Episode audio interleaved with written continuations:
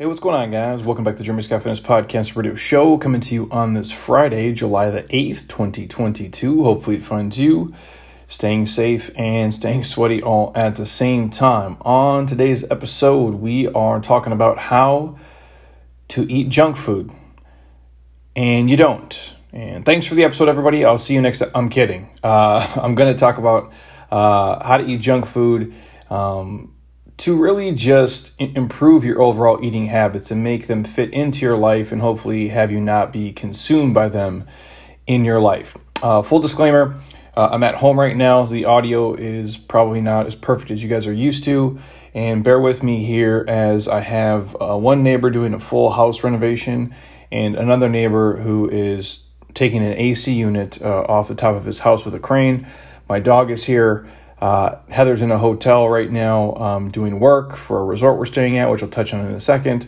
And there's people packed in my gym, so this is the best uh, I could do. So if there's some uh, disturbances here, I'll uh, I'll try to play it off like a pro as best I can. But we're going to talk about junk food. Now you guys can still eat food that you love, improve your health, and honestly feel good about your choices. Now I'm playing off a piece from Precision Nutrition, which I'll put in the show notes. Uh, Brian Saint Pierre and Alyssa Bauman kind of put this together, and I want to give the Cliff's Notes version of what they uh, kind of put out there and my spin on it and what I've seen over the past, you know, uh, at this point, almost seventeen, eighteen years uh, in the fitness industry, coaching people, and what I've went through obviously myself to uh, to make food just kind of fit in my life and not have it run my life. Uh, before I jump into that, just some quick housekeeping things. One, reminder, our five-week summer Metcon and Mobility Challenge is kicking off here in two days and thirteen hours. So the official start date is July the eleventh, which is Monday. Um, everything's going to be loaded inside the app on July the tenth. If you guys want to enter, it's jeremyscottfitness.app slash challenge. It's also in the show notes. And it's a buck. If you're not in the app, we're literally doing this for a dollar. Normally, this program, we charge, I think, between one sixty-nine dollars and one eighty-nine dollars for it. You're going to get it for a buck. Uh, if you're already in the app, it's free. Uh, we're trying to do something to actually help people be healthier, regardless of budget. I understand the world is in a weird financial place now, so making investments sometimes is difficult. This is a dollar. You don't have any excuses. And the app is It's jammed full of more stuff than you guys will ever need on top of just this challenge here. And then again, we are giving away a grand prize of a three-night stay at the Savannah Resort and Spa, which is where Heather is right now. I'll be back up there later today. Um, I'll video it. You guys will see it. The place is amazing. If you if you like to be active or just like to chill, you can do both. But they have so many uh, group fitness uh, classes, so many yoga classes, so many hiking adventures, biking adventures, paddleboarding. The spa is amazing. The food is all real. Uh, if you're into booze, the drinks are obviously super legit too, and you're kind of about twenty minutes north of my uh, facility in North Scottsdale, so you're kind of out there in the Scottsdale Carefree area, tucked in the mountains. It's a beautiful spot, and uh, we'll fly you guys out here, give you three nights for free, and uh, invite you to the gym. You can train with us. That's for the grand prize winner. And for everybody else, we're going to pick weekly uh, winners inside of uh, the group there. So if you're interested, check it out, jeremyscottfitness.app slash challenge. You don't have any excuses. Uh, the mobility piece alone is worth a couple hundred times what we're charging. So check it out if you guys want to get down with that. You got a couple of days, so uh, don't be a lazy ass. Get up in there, get your friends in there. It'll be fun. And uh, I promise you guys, you'll see all the work we've put into the app. And uh, it's, again, I can't say it enough. I've died to put this thing together, and I think you guys will really appreciate it. And it's worth it's worth every penny uh, and then some. So uh, also, we're brought to you by my friends at Athletic Greens. You guys already know. This is the one thing I take every single day and I never miss. If you've heard me talk about this eight million times before, maybe this is the first episode, we'll send you a free travel pack if you want to try it. So if you're nervous about making the investment, hit us up. We'll have Monica send you a pack right to your front door. You can try it one hundred percent for free. Otherwise, you can check out the site, athleticgreens.com slash Jeremy Scott. Gets you a year's supply of vitamin D and five free travel packs with your first order. And people always ask, well, why do you take it? One, I'm not going to take fifteen different pills anymore. I'm too busy for that, and it's really not productive. And I forget when I travel, to be honest. I'm a normal person, too. Uh, I'm just not as diligent with it. But on the road, I can take a sample pack of greens, rip it, throw it in water, and I'm good to go. seventy-five whole food ingredients, probiotics, digestive enzymes, the antioxidant equivalent to ten to twelve servings of fruits and veggies. That's it. And it's the best tasting greens on the planet. There's nothing else that's even close, in my opinion. So hit me up if you want a free sample pack. Otherwise, check out the site, athleticgreens.com slash Jeremy Scott. You get a year's supply of vitamin D, which you should already be taking, and five free travel packs with your first order. All other sponsors I'm going to put in the show notes. Our friends at Dry Farms Wine, if you guys do like wines, Heather's favorite. Beam C B D, where we get all of our sleep and uh, T H C-free C B D products. If you guys want the Beam Dream samples, I'm happy to send you a couple of those as well. I take it about five or six nights a week to go to sleep. My friends at Sleep Sold Separately, where I get all my joggers and my hoodies. Our friends at JLab Pro, our protein, turmeric, collagen, and krill oils. Uh, they right now they have a huge sale. I D twenty-five gets you twenty-five percent off. If you guys want that, hit me up. Uh, I'll share it with you. Again, that's the, we work with Jay for the past decade plus. I can't say enough good things about him and, and what they do over there. And our friends, last but not least, at Kettle and Fire Bone Broth, they do uh, they do great work. Best tasting bone broth, healthy for you. If you guys want to check it out, uh, all in the show notes from there. So that's what we got going on uh, today. Now, we're going to talk about junk food here and how you can integrate it into your life. This is a tricky one. I'm going to try to go quick and not waste a bunch of time. But a lot of people will tell you that to be healthy, you have to eliminate all kinds of foods forever. And it's just not true. Um, it's just not realistic either. And you don't have to do that. And I say that because, one, food that is delicious does serve a purpose, even if it contains little to no nutritional value. And I'll touch on that in a second. And one hundred percent abstinence is not necessary and almost always backfires. Uh, obviously, there's outliers with everything, but for most people, it's just not a sustainable way to live life. And I've talked about this with B J Ghidorah on this podcast before. Uh, one of the phrases you know he likes to use is, if it's not sustainable, it's not attainable. And I truly do believe that. And so if you're trying to go one hundred percent and zero percent with food, it's really tough, dude. It's just really hard to, to make it the long haul. And that's the same way I feel about, you know, carnivore diet, which I have a whole podcast on here, which I've done it before. Uh, keto, I have a, we've done podcasts on this. All these super extreme things, for some people they work, but not for most. And this goes the same thing with anything that's that's processed in junk food. And if you can't, you know, explain the ingredients, you shouldn't eat it. And I'll touch on that in this episode too, because I'm not saying eat shit. Obviously, you guys know me. You have to eat real food. You have to be healthy, but I'm also a realist. You also have to live your life, and I understand what comes with social eating and partying and traveling and just being in different circles, you know, outside of your own individual bubble. But there's a couple good reasons um, you can embrace junk food in moderation. Now, if you're listening to this and say, well, Jeremy's like, I eat junk food. Dude, if you're feeding your face full of shit every day, I'm not talking to you. This is not for you. Um, but you can do it. You just have to draw that, you know, Mendoza line of, of how much real food you want to eat and how much trash you want to put in your body. And there's there's a line there that we all draw, and I'll touch on percentages here of what I think is probably healthy for most people. But if you're already eating garbage all the time and you're listening to this and I'm saying it's cool, it's probably not for you. You probably are already okay with eating junk food, obviously, and you have to gear more towards real food. But I'm not saying for you to go one hundred percent and one hundred percent. These people who are like, well, Jeremy, I can't believe you drink uh, like a Powerade Zero, or I can't believe like you would drink a beer, or you'd have, you know, a donut. Uh, yeah, I'm a fucking human being. I'm not, you know, the Terminator. I mean, I was sent back here, you know, to kill John Connor for Skynet. But all, all jokes aside, like, I'm not a robot.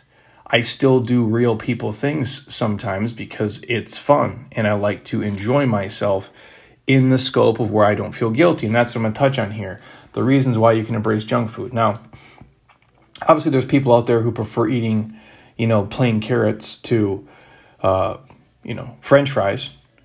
But a vast majority of us, I, I think, enjoy the ultra flavorful, um, honestly, you know, e- even neon colored world of processed foods of like Doritos and barbecue chips and these types of things. Now, I'm not trying to say for all the carrot eaters out there, you have to start eating chips. What you're doing is awesome. You're a freak show. And it's amazing what you do. And you don't have to change a thing. But for a majority of the people who love these foods, who love, you know, chips and cookies and cakes and, and having kind of the more uh, colorful drinks out there. You can do that, and you can do it without feeling guilty every single time you do it. Because a lot of people who do love those foods, they experience this internal conflict around them. On one hand, they taste awesome. And on the other hand, you know, these people don't want to ruin their health. And what I'm saying here is if you like junk food, you can include it in your diet without feeling guilty. And here's why. Number one, everybody out here is trying to go like that zero, I'm never going to eat anything processed and anything in a bag or a box. You're probably going to fail anyway. I'm not trying to be negative. I'm just being completely honest and transparent. What I say in every talk I do, whether this is to high school kids, college kids, corporations, our clients, if it run, runs, it swims, it flies, it grows from the earth, eat it. If it's in a bag or a box, don't eat as much of it. I never say don't ever eat it, but you don't have to eat as much of it. And if you're trying to say, well, I'm never going to eat chips again, I'm never going to have a donut again, I'm never going to eat a cookie again, maybe you'll make it. But most likely there's going to come a situation in time in the next thirty years of your life where you're not going to make it. And have you ever said, you know, that's it, I'm never eating this stuff again? And you probably assume your future would look like zero junk food is ever going to come into your body again. In the reality, aiming for one hundred percent of self-restraint in most things in life often goes more like, fuck it, I'll just do it anyway. And what I mean is, in this Precision Nutrition article, they actually wrote, like, they have like a screw it cycle is what they call it. And I get to what I like to say, like the fuck it cycle, honestly. Um, and I think this goes both ways for a lot of things in life. Um, but a lot of people will say, I'm never going to eat donuts again. And then they eat one. And that leads it to this, screw it, give me all the donuts. And at some point, perhaps that's January first or any given Monday, Um, you start this new declaration of abstinence, and then the cycle continues. And rarely does it ever work.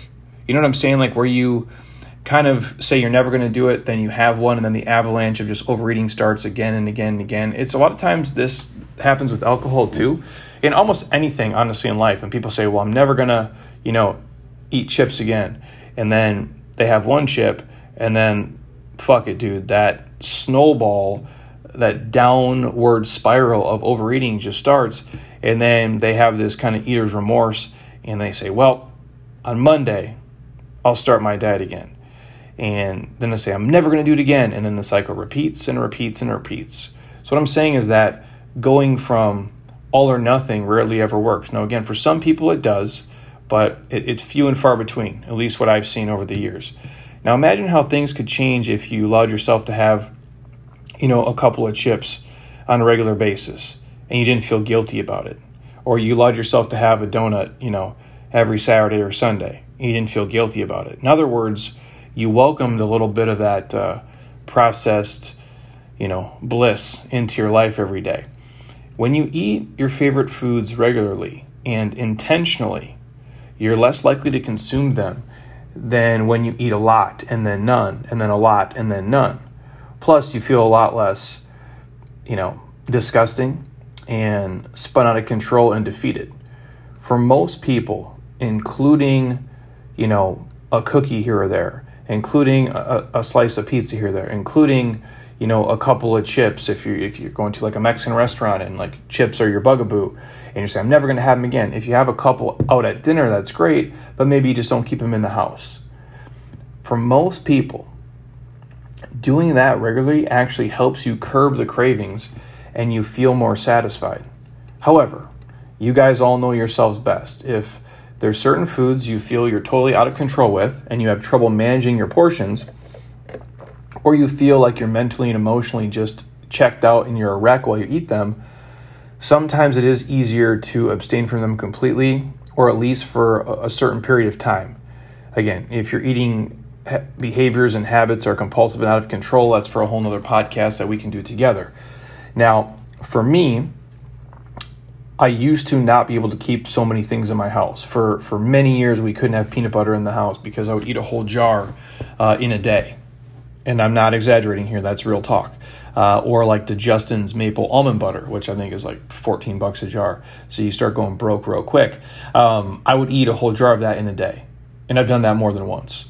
Uh, there's certain things like with cookies, for example, like those little terrorists, um, bless their hearts, the Girl Scouts, they come to your house and bombard you with these cookies. And first of all, they, they don't taste that great.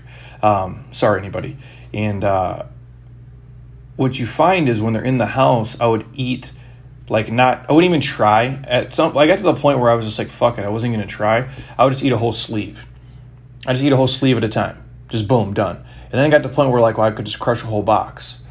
And so now when they come to my house, I actually just give them the twenty bucks and I tell them to just take off. Give them to the guy next door. Donate it to a family. I don't care. I don't want the cookies. Take the money. Um, so again, that was me though. So for me, having those like little, like those little things you can snack on, like chips, um, we've gotten better with at our house, but even certain times we don't buy them because if they're here, it starts that avalanche for me where it kind of starts this out of control overeating where it's easy for me just to not have them in the house and I can kind of abstain from them completely. Um, I don't feel like I'm depriving myself, but I know if I have those little, you know, like a, a pack of Oreos here, I easily am not just going to eat two Oreos. Like normal humans don't do that. I'm going to eat at least like, at least a sleeve, if not even more so. So again, but there is certain things now with peanut butter, I'm totally fine and I can have them. And there's certain healthier chips that we have here where I can have just a couple and I'm not going to eat the whole bag. You have to know yourself and your personality type. And I used to be the person where I could only, I don't really do pizza like this because I don't do dairy. Um, because ever since I stopped doing dairy, you know, for the most part, other than if it sneaks into something, I felt a thousand times better. And that's just me personally. But it used to be I'd have to eat like two whole pizzas. Again, I'm not exaggerating. I would do like two whole pizzas at like Oregano's or even like if it's a cheap pizza, like two whole pizzas at Domino's. And uh, Heather's witnessed this before. It's a, it's a pathetic, it's a pathetic trait I have. Yeah, and then it gets to the point where we would maybe order like pizza. Uh, I'm talking years ago, and I'd order a giant salad. And this place called Oregano's here in the Valley. If you guys have ever had it, the pizza's uh, pretty good. Uh, I would do a giant salad, and their salads also are like enormous uh, American-sized salads. And then I'd order a small pizza, and then her and I would split it. And I found if I could do that on a regular basis, it was way better off than not eating pizza for like a month and then eating two pizzas at one time. So there is ways you can integrate these things into your life and have a couple of the things you like. For me, if it's never doing it at home is an easy way. But two, if you do have it at home, buying the single serving size stuff, like a single cookie or a two pack of cookies instead of a pack of fifty. There's a grocery store chain here, Safeway it's called, if you guys are on the West Coast. Um, Ralph's, Albertson's, similar. They'll do these two kind of bigger cookies and they're amazing. And it's like two cookies for like two bucks, or you can buy fifty cookies for five bucks. Now, obviously, financially, I'm rather savvy. So I know the two cookies for two bucks is a terrible financial investment. However, for my health, it's a great investment because I find I'm not going to eat fifty cookies. Worst case, I eat two and don't feel like such an asshole. But if I eat all fifty, I'd have a little bit of eater's remorse. So that's what I'm saying. You have to kind of put guardrails on your stuff and know which foods you can have in your house, which ones you can't, and which ones you can handle in moderation and which ones aren't easy for you. But I do find it's easier to have little increments, maybe once or twice a week, as opposed to waiting for five weeks and then just going off the deep end. Number two, junk food's not going to stop you from progressing towards your health goals if you do it in moderation. I'll repeat that. You can still have a beer a couple times a week. Shit, you can have a beer every day and still be shredded. You can have a glass of wine every day and still be shredded. You can have a single piece of pizza every single day and still be shredded. This is reality. If the rest of your day fits inside your macros, if you're in a calorie deficit or you're doing like a maintenance level management, this is possible. You do not need to eat one hundred percent perfect all the time to make progress. In fact, aiming for perfection for most people usually backfires. You can go back to reason number one, that kind of all or nothing until they get to that fuck it point and go off the deep end. I've coached people for, again, about eighteen years, thousands of people. We've learned that there is no magic percentage. Generally, all you need to do to improve your health and athletic performance is eat a diet that is composed of about, everybody's different, seventy to eighty percent of nutrient dense, minimally processed foods. And that's your end goal. If you're someone like me, That percentage is obviously higher, but I'm a psychopath, and this is what I do for a living. For most of you listening, if you eat a diet comprised of about seventy to eighty percent of nutrient-dense real foods, things that you can recognize, a, a banana, uh, a piece of salmon, asparagus, that's what I'm talking about here, that's your end goal. If that guideline sounds like unrealistic, you can improve your health by slightly tipping the ratio towards more minimally processed foods wherever you're starting from. Even if you're trying to become the healthiest, fittest you ever, you don't have to aim to be one hundred percent twenty-four seven, three sixty-five with no treats ever. Because as the food restriction goes up, so can other problems such as uh, anxiety, uh, food obsession, uh, an unhealthy relationship with food, eating disorders with food. I can go on and on. I've had many of my fitness uh, friends on here. Uh, I've been on here and talked about it. B J's talked about it.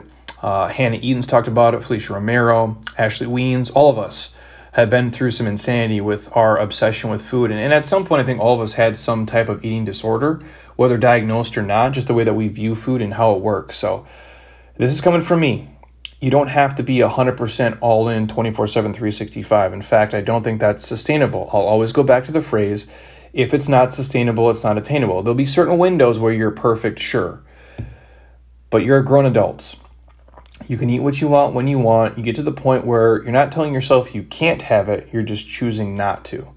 Again, if you look at a scale, think like meals. Like if you're eating zero nutrient dense whole foods, and then if you're eating some nutrient dense whole foods, and then most of your meals are nutrient dense whole foods.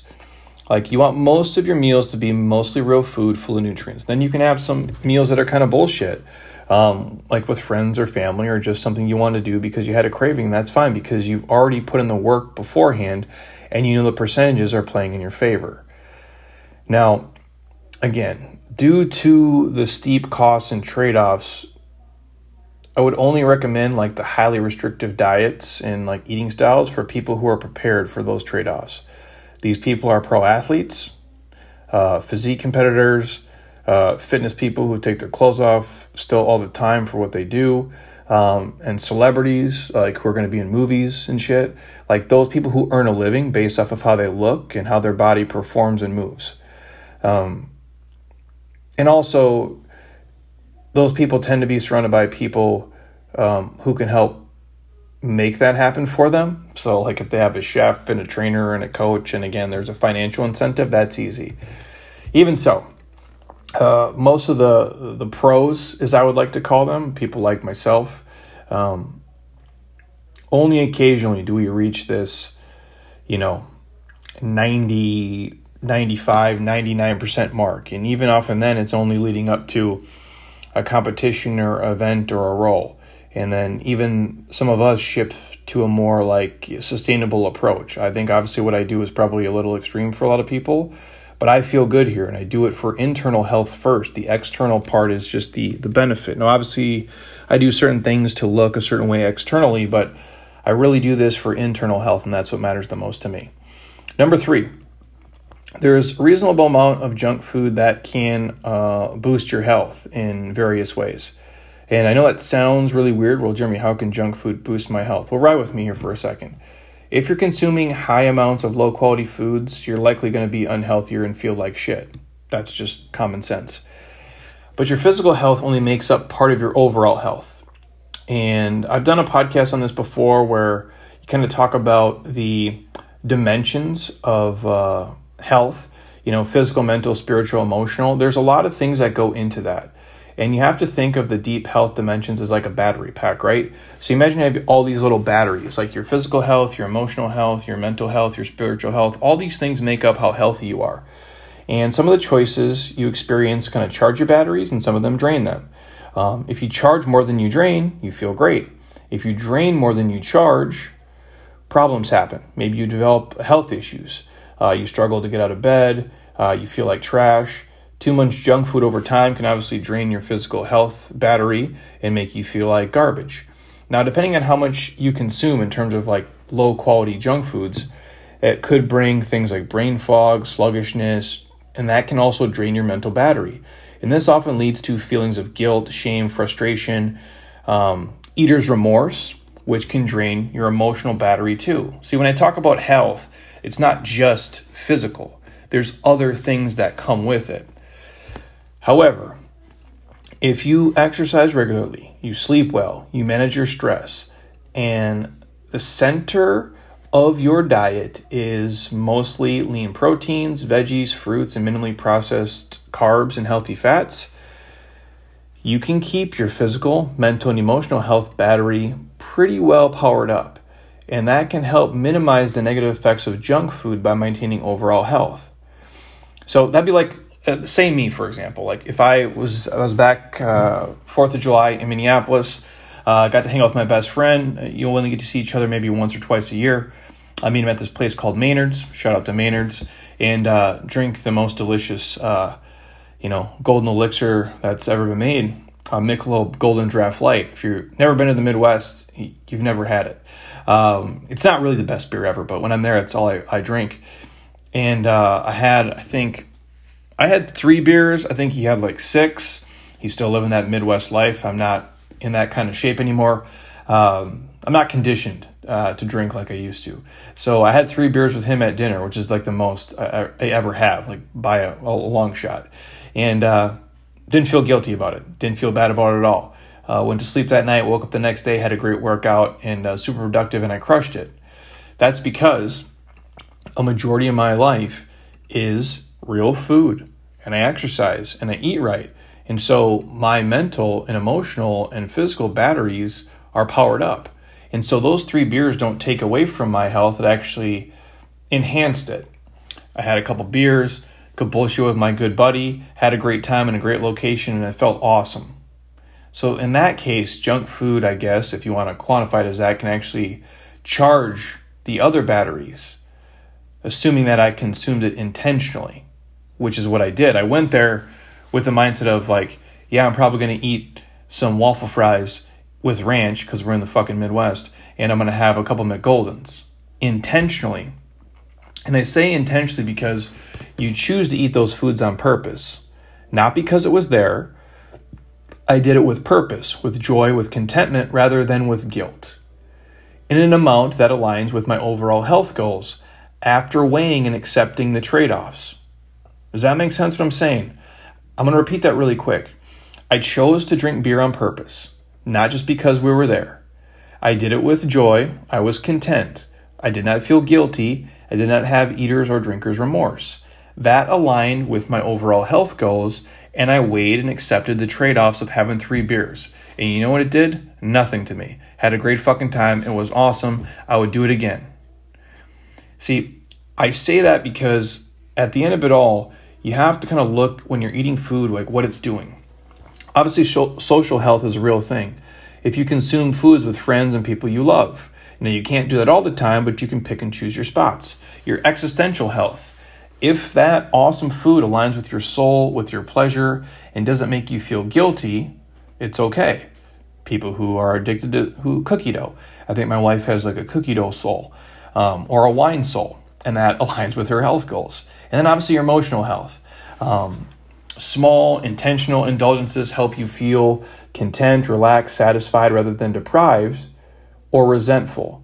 So the result is you guys having a beer or having ice cream or having pizza like with your, your family on pizza night or whatever it is may actually boost your overall health, even if it doesn't directly benefit your physical health. And again, I'm not saying you can do this all the time. Obviously, everything's in moderation.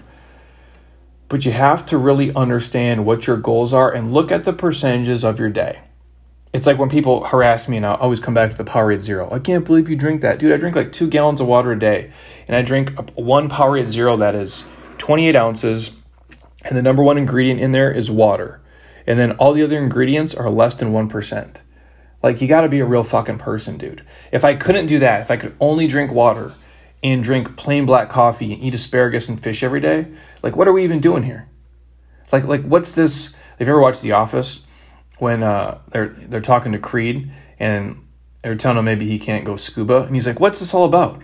If I can't scuba, wh- what is this all about even? Like, what are we even doing here with in life? And I, I think of that in a comical way when people give these extremes. I'm like, dude, if you're telling me I can't sit by a fire with my best friends and like drink a whiskey ever. Or I can't be on a boat, like we're out on the lake, or my wife and I are on a catamaran tour in the middle of the ocean, and I can't have just an ice cold beer with her watching the sunset. Like, what the fuck is this even about? Like, why am I even doing split squats? My God, like, why am I riding the goddamn assault bike if I can't drink a whiskey now and then? You know what I'm saying? Like, or have a cookie or have a pizza or eat cinnamon rolls. Like, what is life even without cinnamon rolls? Like, what are we even doing here? So that's kind of how I look at it. Now, to ensure you guys can keep your favorite foods in your life and power your health, giving you more, you know, essentially battery battery power than draining it, here's five quick steps. And you have to decide, number one, whether the benefits are worth the trade-offs. Think about your favorite treats and how they affect your deep health. Ask yourself, like, is the food worth it? If not, maybe you want to just skip it and wait for the next time around. You know, you don't want to eat something that's going to drain your physical health, and also foods that drain your emotional health because you feel ashamed and guilty, or it drains your social health because that shame causes you to retreat to a lonely parking lot in a hidden corner of your house and eat food like you're, you know, um, like, what do they call that? Like you're, you're hiding food and you're eating it secretly. I thought there was like a name for that. Um, you know, where you're secretly doing things. And we've had people on the podcast talk about this before. And when I say, like, is the food worth it? I always go back to when I was dead broke. Um, and I would do like a cheat meal a week, like old school bodybuilding uh, diet. And I don't do that much different than I do it now, but I am more, way more flexible um, than rigid these days because I can control everything and I do things based off how I feel, not how I look. But I would drive through, you know, like the Taco Bell drive through. And uh, sometimes it would be like, I'd say fresh, like, meaning they just made it a couple minutes ago. There's nothing fresh about that shit. Um, but it would be fresh, like it's hot, it's warm, and it would be like a good Taco Bell experience, if that is what I'm describing. And then sometimes you'd go through and that those tacos been sitting out there for about forty-five minutes and the, the nachos are stale as fuck. And then you'd eat that and I'm like, that wasn't worth it to me. But A, I didn't have any more money. And two, that was my cheat meal for the week. And I would feel just like pissed off and I would regret it. And, and I wouldn't feel shame about it, but I'm like, that really wasn't worth it. And that's what I'm talking about. Is the food worth it for you? Again, now there is food where it's absolutely worth it. Um, if it adds meaning to your life, if it's part of your social ritual, if it helps you cope with stress along with other adaptive coping skills and strategies, but only you can decide that. And after thinking about the pros and cons, you have to make an intentional choice to either include the food or not include the food. Again, I was just on vacation. I went to the greatest um, bakery that exists in the United States of America. Shout out to Blado's Bakery. Uh, if you guys have ever had Blado's donuts before, you know. Um, I'm going to share this really quick. On Saturdays, it opens up at seven thirty. I got there at seven fifteen. There was a line of about fifty people already, so I was number fifty-one. When you get inside of here, it's no bigger than probably my wife's office inside, and nothing is labeled. There's not a single donut that's labeled. There's no prices on anything, and it's very much like Seinfeld and the Soup Nazi. You just need to know what the fuck you want to order, how many donuts you want to order, which ones they are, and then get your ass through the line. Um, they're, they're way nicer than like the, the Soup Nazi on the episode of Seinfeld, but it's very similar. And it always baffles me that, that it can still exist to this day because there is nothing labeled and there's no prices. And you kind of have to just know uh, the, the system and the process. But the point is, is that the donuts are amazing. I, I've been all over the world. I've had donuts in a lot of places, but it's not comparable. And uh, it's just, I don't know what they do, man. Um, I hope that place exists, you know, for another hundred years because it's it's uh, it's impressive. But the point is, is that that's part of my Fourth of July routine. That's part of my social ritual. That's something that we always do with family and friends. And I always buy like a dozen, and I don't eat a lot of them because I leave them for my old man because my dad never goes there and picks them up. And I know deep down he likes them too because why? Everybody fucking does. And so that's it's much bigger to me than just eating a donut. Now, they are like as addicting as like cocaine, so I do crush a good amount of them, but they're amazing. And so I made an intentional choice, and that food is worth it to me. Some of the other foods are not. Step number two, you got to notice and name any negativity. Let's say you decide to eat, you know, crunchy, cheesy snacks in your uh, in your diet. Cheetos, hot Cheetos, whatever people are into. And then you hear the voice in your head saying, no, don't touch the orange dust. You know, like your fingers are just like the most disgusting things of all time. And yet two minutes later, after you scolded yourself like a little disobedient puppy, you're up to your forearms again in sticky orange powder. Now, despite it, um, the judging, the voice, it didn't work. Instead of scaring you into doing the right thing, the voice just provokes you to do the opposite, eat more. And why is this? Well, for one, no one likes being told no. A big scary, you know, middle finger saying no to your inner teenager, you're going to want to rebel and eat the whole bag. You ever tell your, you know, like a kid, oh, make sure you don't, you know, try alcohol, Jeremy. Make sure you don't try drugs, Jeremy. Yeah, worked out real fucking great. The more you sometimes tell yourself no, the more you want to do it. Um, and it causes you to feel ashamed and shove a bunch more food in your mouth to comfort yourself, often in a secret way, um, away from other people, so you're not being judged by others. And you got to work with the voice and the feelings it provokes and try a simple technique called notice and name. And what does that mean? Well, in this P N article, they kind of talk about paying attention to your thoughts and feelings and your actions. That's why I always say you have to audit how you feel when you eat things. What are you doing right now? What are you thinking right now? What are you around right now? Naming these means you describe the situation to yourself. When you notice a negative name, thoughts about your food choices, it might sound like this. I hear the, this is bad voice in my head right now, noticing that I'm also feeling kind of ashamed and in a rush to eat the whole thing to get it over with. Awareness of why you're eating something and what you're eating and how you're eating it and when you're eating it gives you time to respond. From there, you can consciously decide what to do next. Maybe you crunch away and away and away and you keep eating, or maybe you sit with that voice in your head to see if anything changes. For example, if you sit there long enough, that voice initially that you're you're talking to yourself seems so angry, it might shift into a voice of of concern. You know, I'm just afraid that if you eat too much, you'll get some terrible disease, or you'll feel sick, or you'll have this eater's remorse. And if you sit there further, that voice may reveal like a deeper sense of like self-love and care. I know it sounds kind of crazy, but it's the truth. We have these internal conversations with ourselves every single day, all the time. You sell yourself on why you should eat pizza versus you shouldn't eat pizza. You sell yourself on why you're not going to drink wine today versus drinking wine today. You sell yourself on why you can walk past the cake in the store and grab vegetables, or you can't. You're selling yourself in those moments, and those are internal conversations you're always having with yourself, and don't ignore them. Sit there for a second and be there and ask yourself, like, you know, is this trade-off worth it? Maybe it is, maybe it isn't. Is the juice worth the squeeze? Because at the end of the day, deep down, all you really want for is your body to be happy and healthy. Because I think the internal you is just looking out for you. And that's much easier to listen and start feeling that work, as opposed to, why do I always give in? Why do I always fail? Why do I always fuck up? Why can't I break these habits? You can.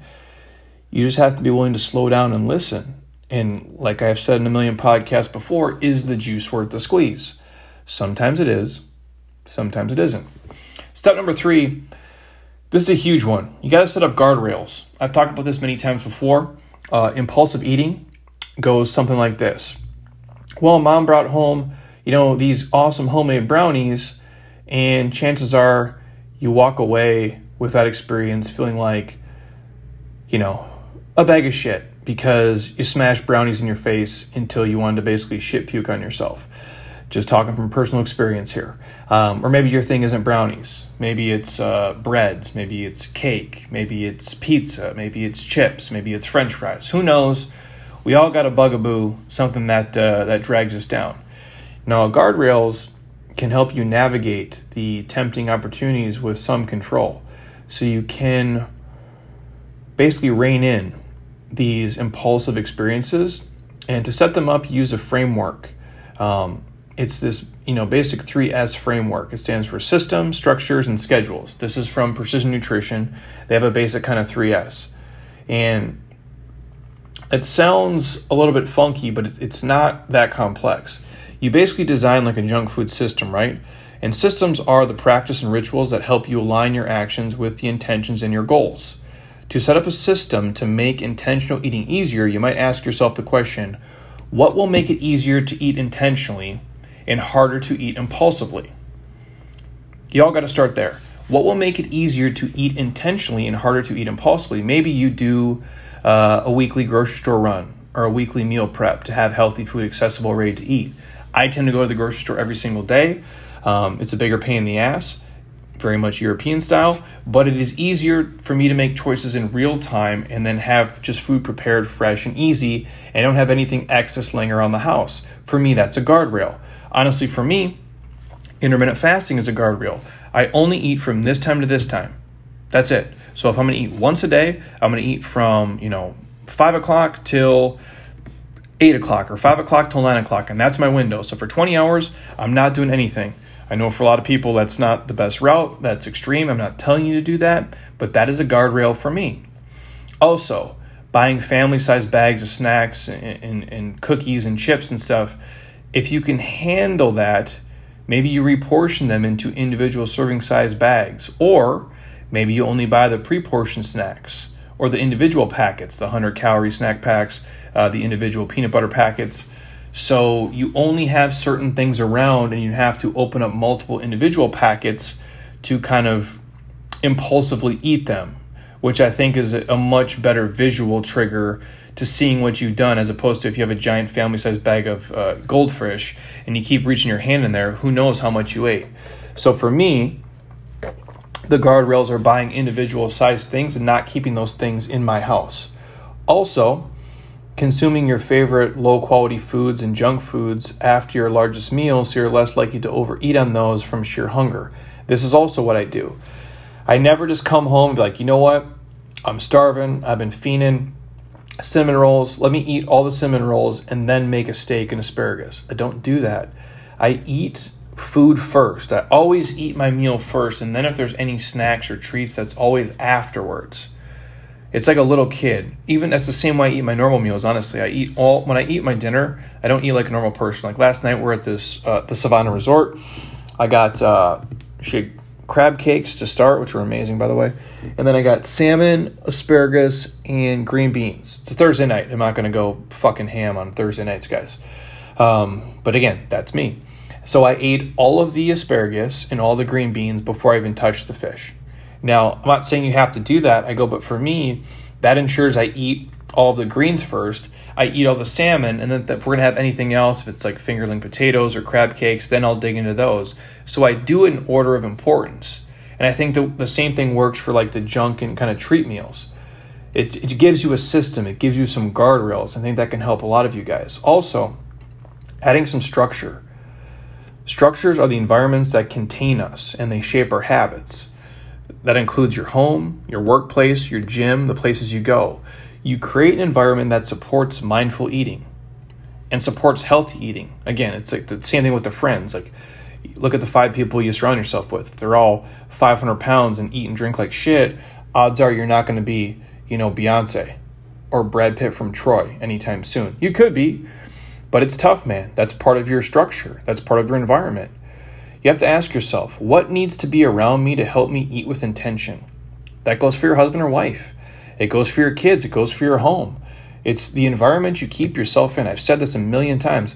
I am only this successful with eating and training and, and how I live because I've created an entire ecosystem so I can thrive in it, where I can go to work when I want, say what I want, do what I want. I'm in control of everything. Now, I put out fires all day and little shit goes wrong and I have the same stresses and fucked up things in my life that everybody else does. But I've created an environment that puts me in the best position to be successful. If I was not, this would be ten times harder. So make your life easier and ask yourself the question, what needs to be around you to help you eat with intention? Maybe you decide to stack your kitchen with healthy foods, foods that you like, foods that are easy to eat and visible.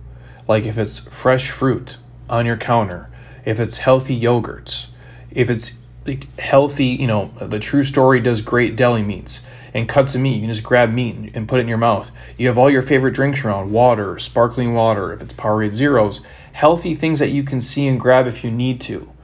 Again, create a healthy environment.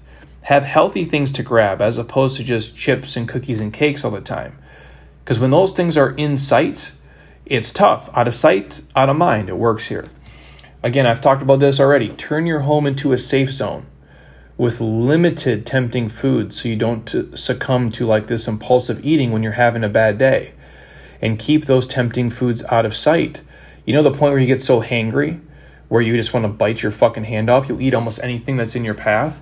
But if the only thing that's there is like carrots and hummus and you pound water, that will get you through till you can eat a healthy meal. But if you don't have carrots and hummus around and all you got is just, you know, a huge bag of Doritos, we know how this is going to play out. You have to turn your home into a safe zone. Now, if you take the long route to the bathroom at work, both to get in more steps as well as to avoid your coworker's candy bowl, this is a way to go about it. Now, some of you guys don't work in an office, but the ones of you who do, if you can bypass the break room, if you can bypass the unhealthy people, if you can skip lunch with the people who are not health conscious, whatever you can do to make your life healthier and avoid them dragging you down, you have to do that. Now, I'm not saying you have to take the, the long route to the bathroom every single day at work, but these are little things you can do. All these little things add up to create a healthier environment for you. And when I say environment, I just mean your overall atmosphere that you are living in. We all live in the world together, I understand that, but we're all in our own individual bubbles. And you got to make yours the strongest one possible so you can be the most successful. And the last one here, just talking about scheduling. You got to schedule a time um, for certain behaviors so they don't bleed into your life twenty-four seven. To help make, you know, your junk food more intentional, you have to ask yourself, when I schedule, you know, these treats and these cheats and the snacking, I need to do it so I can enjoy them and not feel so guilty and anxious. So what I would say is create a flexible uh, meal plan schedule that is based on healthy meals, but intentional pleasures. So if you like to have a fun-sized candy bar, you know, after your workout or a small bowl of ice cream after dinner, that's cool as long as the rest of the day was in check and it fits your macros and most of the food you're eating was real and it agrees with your body and you feel good. You can schedule your snacks in the same way. Um, every day at three o'clock, you know, you're going to have your work break and you're going to have a, a couple of dark squares of uh, chocolate, or maybe it's when you have your coffee, you do it. Who knows? You're doing it at a time where you can enjoy it, you're mindful, and you have zero distractions, and you're really being there, and you're not just rushing through the meal, you know, because you feel guilty. You're doing it to enjoy it. Uh, maybe you organize a weekly or a bi-weekly evening with friends and family where you, you know, you have a couple of drinks, or maybe you have chips, and it's a, a social and existential health boost. It's not just a, a, a junk food boost. Again, those small changes can help you eat junk food without feeling deprived and restricted, but also lets you consume them because you want to, not because they're just there. I keep going back to that. These are intentional choices you're making. Now, again, if you fucked up eight hundred times already in the week, this is not for you. But if you've been awesome and you've been putting in the work, be mindful about it. Really plan your treats and cheats. It, it, it's so beneficial, you guys. It's the only way I can keep doing this. It's like I plan things with Heather. I plan things with myself. I plan things with friends. And I and I eat healthy and amazing all around that. And I don't feel guilty when I do it. It's the greatest place to be. It's a balance that I didn't have it at twenty-six years old. But it's a healthy balance I have now. And that's my hope for all of you. And, and mine is, is probably more extreme. I might be ninety-seven percent, three percent. You might be seventy-one percent, you know, twenty-nine percent. And that's great. The juice is worth a squeeze for me, and it's it's worth it's worth a squeeze for you, just at different percentages of what's real food and healthy versus what's maybe not as quote-unquote healthy, but it is healthy, just in other ways not to our physical health. Number four, you got to enjoy it, man. It sounds like a no-brainer, but you got to enjoy it. If you're going to eat something delicious, make it the best fucking thing it can be. Make it the best donuts on the planet. Make it the best pizza you can have. Make it the best wine, the best beer, the best mixed drinks. Don't just settle for the stale old Taco Bell bullshit. Savor the experience. I mean, I mean, really do it. Food is meant to be enjoyed. It's a fuel source for sure, and that's most of the time what we do, but it's also meant to be enjoyed and allow you feeling satisfied. So pay attention to your experience of eating. Consume the treats that allow you to enjoy them, but in a setting that you enjoy them. Step away from your computer. Don't be glued to the T V. Don't be talking on your phone while you do it. Don't do it as you run in and out of a gas station or driving in your car. Really sit down and have an experience if you're going to enjoy it. I promise you guys, this is a game changer. Slow down. Take a few deep breaths. Calm yourself. Don't be distracted by thoughts of anxiety or whatever. Just really enjoy drinking a beer. Use your senses, your sight, your smell, your touch to enjoy all the flavor profiles. That's what you're there for. Eat slowly. The longer it lasts, the calmer you'll be, the more you're going to enjoy it. Again, don't feel guilty about it. Just really bring awareness to any negative feelings you have and shift your senses again with how good it tastes and that you've done everything right up until this point. And number five, real quick, when you mess up, just move on. The truth is, once in a while, you're going to fuck up. You're going to stumble. You're going to fail. You're going to eat impulsively. We all do sometimes. Um, even the best of us, you know, will have a slip up or maybe give in on the day we didn't want to give in. And when you catch yourself mindlessly eating and just inserting random shit into your mouth, call it out. Do a little detective work. Ask yourself, what led to this moment? Why did I give in right now? Why did I break the promise I made to myself? Why did I negotiate a bad choice versus a good one? Has this ever happened before? When did it happen before? Why did it happen before? What might I do differently in the future? Once you've gained some insight in why you did it, why you fucked up, if it was stress, your kids, your wife, the economy, you know, who fucking knows? Identify it. Talk about what you'll do in the future when this happens and then wipe the slate clean. Don't fucking worry about it. What you just ate a few minutes ago doesn't matter. It's over. No amount of negativity is going to undo it. Don't dwell on the past. There's far better things in the future than any shit you left in your rearview mirror, including the pizza that you just jammed down your throat. Learn from it and move forward. Take a positive step in the dimension of your health. Go for a walk. Snuggle your pet. My God, the amount of emotional and social health I get from that. I say it all the time to my wife. We sit on the couch with our dog, and I'll go, this is the best fucking thing of my day. And I mean that with utmost sincerity. I love my job. I love what I do. I love helping you guys. I love fitness.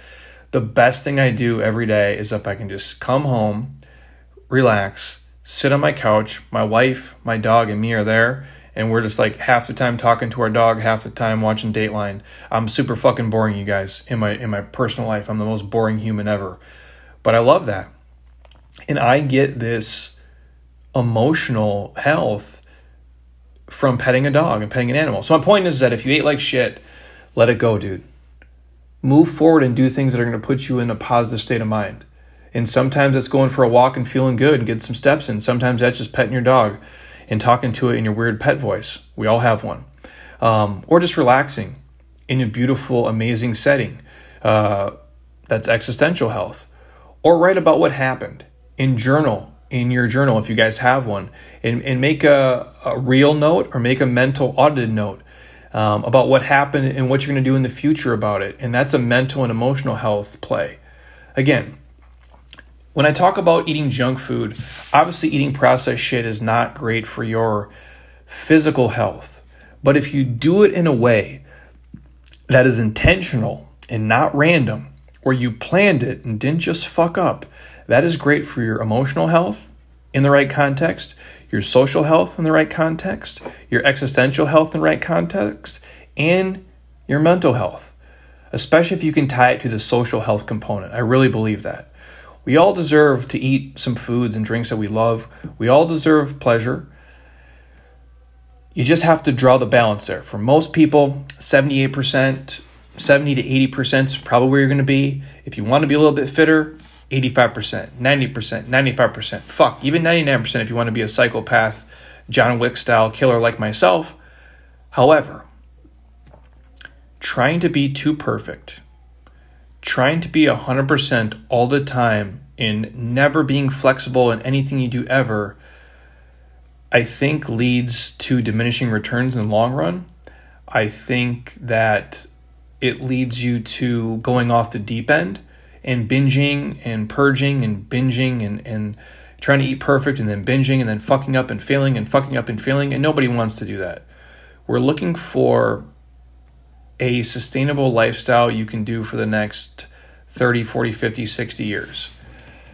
And that comes with balance. And that comes with knowing yourself and auditing your eating style and your eating behaviors and your patterns and understanding how much social eating and drinking you want to do and what your fitness goals are. And just being intentional about them. I keep coming back to the word intentional because you have to be. Nobody magically just got into the best shape of their life and stayed there on accident.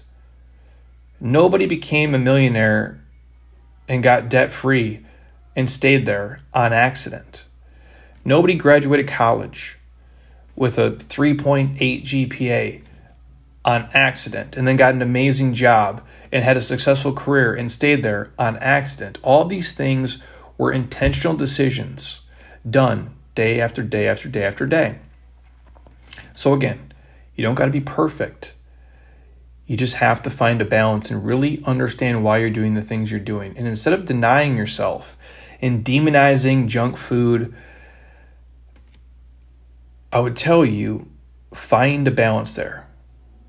Approach it in a way that you think is going to be sustainable for you and your goals and your happiness. Now, don't approach it like how I used to drink in college. Either I'm going to have twenty-five beers or no beers. You know, it just doesn't work. Um, I think there's a moderation key for all of us that we can find. If you can find that, you'll be successful. You know, having fun and enjoying these foods and drinks, it's awesome in small, regular doses. And only you can draw that line. But I think if you take the keys I listed out here and you be real mindful and intentional about it, you guys will find a pretty good balance. And I've done a podcast on why eating right is so hard, because you're trying to change behavior patterns and, and decisions that are, you know, laced in, you know, decades and decades of, of bad habits and behaviors and impulsive decisions. But we're we're talking more intentional here uh, than impulsive. So hopefully that helped you guys. Again, this is not a pass to go out and feed your body full of shit twenty-four seven, but it's also not me screaming at you saying, hey, you can never eat and drink foods that aren't completely organic and perfect. Because people always with that, well, if you don't understand the ingredients, you can't, you shouldn't eat it. I'm like, first of all, if you guys looked at like what's in a banana, now obviously the ingredient is banana, but what's the makeup of a banana? Well, there's water in a banana. There's sugar in a banana. There's acid in a banana. There's a million things that are in a banana. You don't understand half of them. And I know it's just a single fruit, but that's for most things. And just because you don't know every single ingredient doesn't mean you can't eat it. Now, do I think you should eat mostly real food that runs and swims and flies and grows from the earth? And if it can be organic, that's great. Yes. Do I think the number one thing you should drink is water? Yes. Do I think the only thing you should ever eat is real food, twenty-four seven, three sixty-five? No. Do I think you should never drink a diet soda and you should never have a beer and you should never eat chips? No. That seems like a miserable existence. Again, I'll go back to the, if we can't eat a cinnamon roll once in a while, if we can't have a whiskey with our friends once in a while, if we can't have a taco once in a while, what's this all about? Like, what what are we even doing here, right? So again, that's how to eat junk food. Hopefully help you do it in a safe, intentional way that fits your lifestyle and adds to your health and doesn't take away from your health. Again, moderation is the key, you guys. Pick your spots, be intentional about them, and enjoy your decisions. And if you fuck up and you fail, which we all do at times, wipe the slate clean, move forward, learn from it, and be better the next time. Hopefully you guys enjoyed that. Again, reminder, if you want to sign up for our five-week Summer Metcon Challenge, you guys got about two days here. It's the link is in the show notes. This is jeremyscottfitness.app slash challenge. It's a dollar to join. You guys, it's the dirt cheapest thing we've ever done. I promise you it's worth hundreds of times what we're asking you for it. It's going to help you move better and feel better, and the workouts are going to rip your face off in a really healthy, safe way. And if you guys want a free sample pack of Athletic Greens, hit me up. I'll send you one. Otherwise, the link's in the show notes if you want to check it out and get hooked up from there. So I got to head back to the resort here. Um, sorry if the uh, audio isn't perfect, but I did the best I could with what I got. I appreciate you guys. I'll be on either Sunday or next week. And until next time, eat well, train hard, be nice to people. And please, you guys, keep doing shit you love with people you enjoy because your life is too short not to. I'll talk to you soon. Peace.